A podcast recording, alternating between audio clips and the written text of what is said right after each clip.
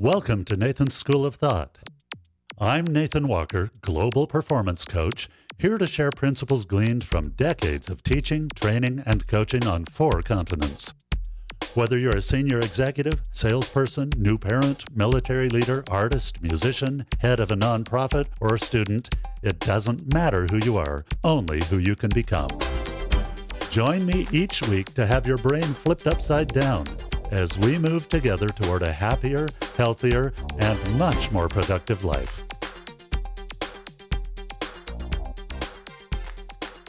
Hello, my friends. Not long ago, a dreaded day arrived. It was time for me to go talk to the accountant about taxes. Now, anybody who knows me knows that I would rather chew off my own hands than do taxes. I can't imagine doing that for a living. I'm the last person on the planet who would ever be an accountant. But part of this is based on an experience I had years ago when my wife and I were first married. At the time, I had a job working at a college, but they figured out a way to pay me multiple part time contracts with no benefits. So, with a couple of children having already joined our family, I was making less than $800 a month. Teaching college, I know. I should have gone somewhere else. My wife asked if there was anything she could do to contribute to our family's tiny little purse. And I said, Sure, you make really good cookies. Why don't you go out to the car lot where there are a lot of guys standing around, bring some cookies in a little Ziploc bag, and just sell cookies to them for a dollar apiece? Oh, I could never do that. I said, No, they're really good. There are a whole lot of places where people would love a cookie and they'll pay whatever it takes to get one. So, with a look of trepidation, she filled a little basket with little bags full of chocolate chip cookies with a little bow tied on top of the handle, and off she went. She came back about an hour later with a look of absolute disbelief, an empty basket, and a wad of money. We were excited when we went in to get our taxes done, knowing that at least we had a little more income to report. The sad and short version is somehow it came out that with the added income from the cookie sales, along with my meager income from teaching college, we actually owed taxes, though he said, You're living at less than half the poverty line. I still don't know how that works. I wonder if maybe we chose the wrong accountant. Not only that, but he looked at me and said, You know, you actually have a negative net worth. You're worth more dead than alive. That sentence hit me like a ton of bricks. I was already ashamed of my inability to provide for my family. I felt terrible, like a total failure. And now this guy says, You're worth more dead than alive. The reason it hit me so hard is because I thought he was telling the truth. I really did wonder if I was that worthless if I was worth more dead than alive. Those feelings from many years ago came back to me as I sat at the accountant's office a couple of weeks ago, and I relived those feelings that I had had. I also thought, you know, I really should do a podcast about this because I know I'm not the only person that's ever felt that way. Many of you have experienced what I felt.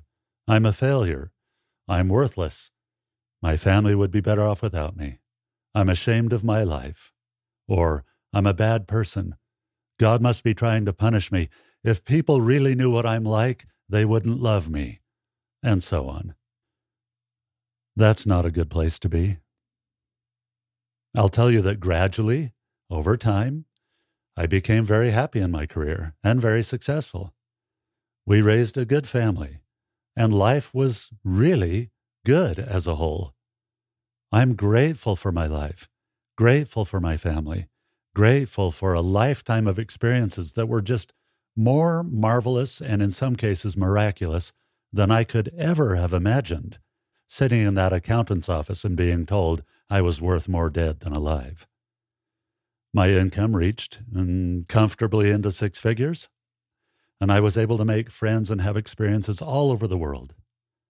Never could I have dreamed that that would happen. But you don't know what life holds for you, good or bad. Life is filled with challenges. That's part of what we're here to experience. Sometimes we get the mistaken idea that we should play God and do the work of punishing ourselves. To heck with forgiveness and grace. I know I should get over this, but, or I know I shouldn't have done this, and, and then we take up the job of beating ourselves over the head for something that we are not, should not, or could not have been. How do I know what that feels like? How do I know what it feels like to punish yourself for being a failure? Well, because I experienced that too. My mental and emotional beatdown would often manifest itself as physical injuries. It seemed that my body was actually trying to make the punishment I felt I deserved into a physical reality. I've broken just about my everything. I was not only unhappy in those moments, but I was ashamed of being unhappy and sought then to punish myself for ingratitude. Shame, guilt, and punishment continued for years and made life much more difficult than it needed to be. Some people deal with challenges or with suffering by doing what I call marinating in misery, thinking it noble to suffer in silence and accept the admiration of others for being so stoic about it. But that admiration can be fleeting, and it too can become a burden. The moment the sufferer begins to think his or her life is without meaning, the punishment begins anew. Some, instead of punishing themselves, punish God. They throw their anger at the unfairness of it all heavenward and wait for God to capitulate and restore their health, their job, their reputation, or their lost child. Too often, our experiences and the way we approach challenges gets tangled up with our identity. I'm ADD. I came from a broken home. I've lost my faith. I'm dyslexic. I was bullied. I'm divorced. I was abused. I was unfairly fired. I was falsely accused. My team is incompetent and it's not my fault. I have an autoimmune disease. I have. I was. I can't.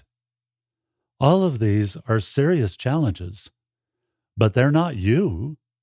You are not an ADD person, a broken home person, a lost my faith person, a bullied person, a dyslexic person, etc., etc. That's not you.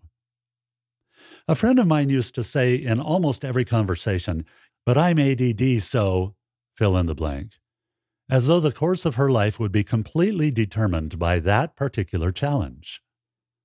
It won't be. One of the numerous struggles you have in mortality may be one or more of the things that I've mentioned, but those are not the totality of who you are. You are the sum of all your experiences, all of your God given gifts, your challenges, and your personality. Your life has meaning and purpose. The quest you should be on is to find both. Those who marinate in misery often think that by being openly glum and inconsolable, people will realize how sad or how miserable they are and step in to make things better. But here's the problem the only person who can change your life into one full of meaning and purpose is you. But what if you don't know how? Listen to this beautiful quote. When we are no longer able to change a situation, we are challenged to change ourselves. Everything can be taken from a man but one thing, the last of the human freedoms to choose one's attitude in any given set of circumstances, to choose one's own way. That quote was from Viktor Frankl. Viktor Frankl was an Austrian neurologist, psychiatrist, philosopher, writer, and Holocaust survivor. In 1942, just nine months after he got married, Viktor and his family were sent to a Nazi concentration camp. His dad died there. In 1944, Viktor and the surviving members of his family were sent to Auschwitz. His mom and his brother were both gassed to death there. A little later, his wife died of typhus in a place called Bergen-Belsen, and Viktor spent three years in four concentration camps. It was only after those horrific experiences that he wrote the most famous of his 39 books, entitled Man's Search for Meaning. Viktor knew a little bit about suffering. Listen to what he said about this idea of finding your purpose and your meaning. Quote, what man actually needs is not a tensionless state, but rather the striving and struggling for some goal worthy of him. What he needs is not the discharge of tension at any cost, but the call of a potential meaning waiting to be fulfilled by him. All of you can heed the call of potential meaning. You have a work that no other can do. Now, doing this alone can be something between difficult and next to impossible. But since you and I aren't talking together one on one, may I suggest some things that will help you? These are seemingly small, but very powerful, life changing ways to begin making life not only worth living, but really beautiful. Number one, sanctify your trials. The meaning of sanctify is to set apart to a sacred purpose. We can find profound insight into the meaning of our lives when we ask what purpose these challenges have served and what purpose they will serve in the future. What has this thing taught me? How can I apply that lesson to future decisions? What opportunities or relationships were formed in this season of difficulty? And most important of all, how have I used this experience to love and be loved? Viktor Frankl said, Once an elderly general practitioner consulted me because of his severe depression. He could not overcome the loss of his wife, who had died two years before and whom he had loved above all else. Now, how can I help him? What should I tell him?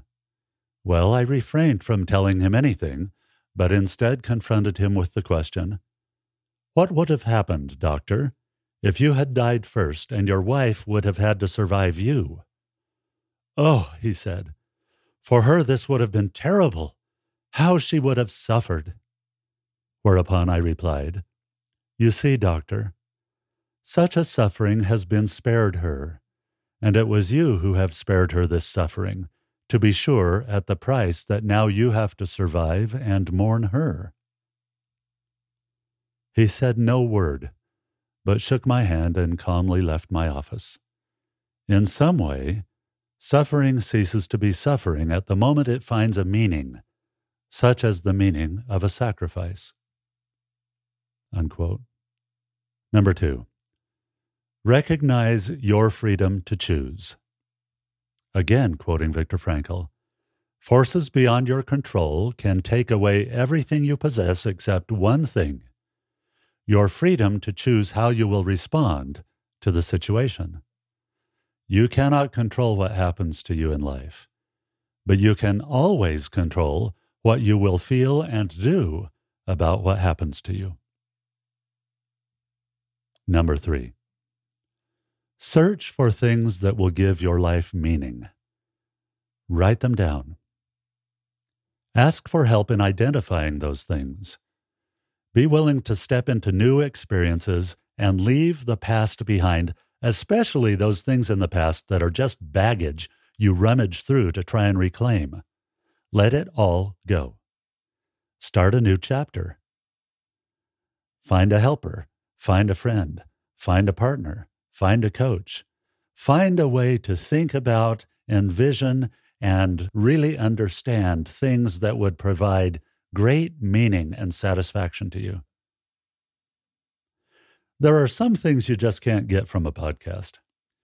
I'd love to talk with you one on one about this and help you start that new chapter or help you step over some obstacle that's been in your way for a long time. I'll link to my contact page in the episode description and you can tell me what you'd like to talk about. We'll schedule a few minutes free of charge to see where we might begin your transformation. I look forward to hearing from you. I look forward to seeing you transform. We'll talk again soon.